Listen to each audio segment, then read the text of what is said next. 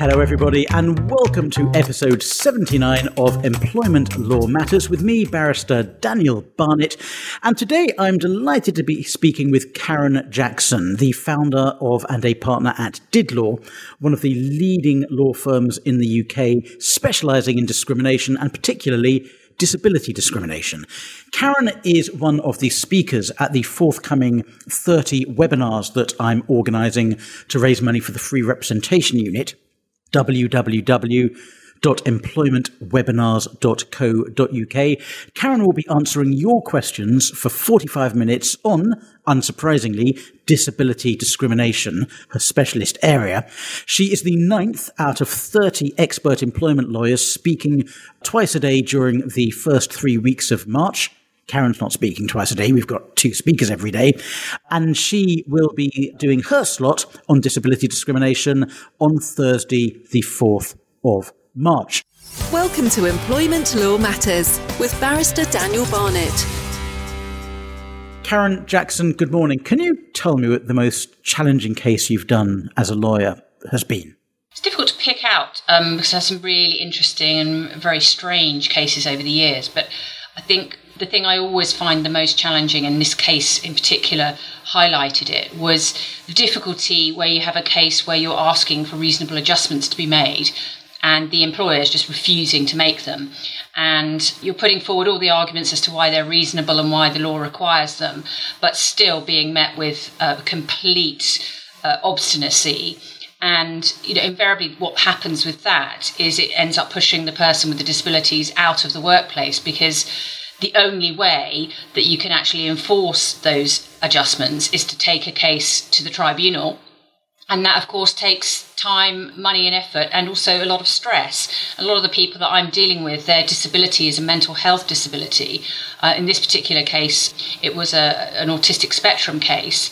And uh, it's just very frustrating as a lawyer that you have this part of the law which is extremely helpful for people with disabilities, but the enforcement mechanisms are really lacking. What do you think the most important lesson you've learned over the years as a lawyer is? That's a really question, easy question for me to answer because I'm so passionate about what I do that it's quite hard sometimes to switch off and not to get over involved. And, you know, when you are fully invested in a case and you're supporting your client and you're, you know, with them the whole way, it's very easy to, you know, not be able to pull back, see things objectively, and to you know find yourself available 24 uh, 7 for the needs of the client. So I think I learned the, the hard way actually with a client of mine um, who took his own life. And I found out on a Saturday morning because I was checking my emails out of hours. And, you know, needless to say, it, it ruined my weekend and, and the week after. But yes, I mean, it's just that sort of I wouldn't do this job if I wasn't so committed to my clients. Um, but at a certain point, you know, I have to put some distance, and you know, it's it's about looking after myself as well as my clients. And on that note, Karen Jackson, I might just give a very, very quick plug to the webinar that we're doing with Jodie Hill on the 15th of March, where she's going to be answering questions on mental health in the workplace for 15 minutes. And if you're interested in joining us on that, please do visit www.employmentwebinars.co.uk to register your place for all 30 webinars. Karen Jackson, what do you think is the most important development in disability discrimination law over the last few years? I think the most interesting case that really got my attention was a case around uh, PCPs, where you have to try and identify what is the provision criteria or practice which is adversely affecting uh, the employee with disabilities. Um, and in this particular case, again, channeling into that area that is particularly of interest to me, which is mental health in the workplace.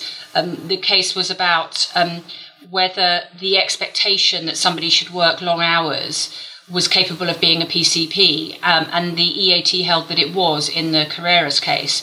And I thought that was really, really interesting because, particularly in cases around depression, anxiety, where people have been working long hours, at least you can point to something like long hours, which you know is quite you know is quite obviously going to lead to a to a decline in health, and it just makes it easier to apply the disability uh, discrimination protections in, in that sort of situation because the PCP has given such a wide interpretation. And I think that has enabled me to be quite creative when identifying PCPs and putting them down um, before the tribunal in cases.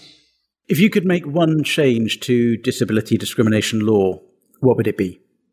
I can answer that in a nanosecond because it would be to have some kind of interim application in relation to reasonable adjustments, going back to what I said um, earlier. It's a perennial frustration for me that having identified an adjustment that is on the face of it perfectly reasonable, where an employer refuses to put that into action, you know, you've got no recourse but to go through the motions of issuing a tribunal claim. And we all know that at the moment that might take a year plus to get through, and that's absolutely no help to my employee who's trying to get back to work and not have the adjustment put in place. So I wish there was an, uh, some kind of interim mechanism whereby that was just much easier to enforce.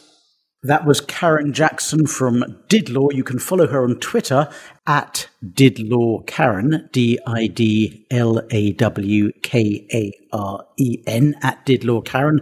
Karen, thank you so much. And if you're interested in throwing all of your disability discrimination questions at Karen Jackson, please do register for the 30 employment law webinars www.employmentwebinars.co.uk that are coming up in March.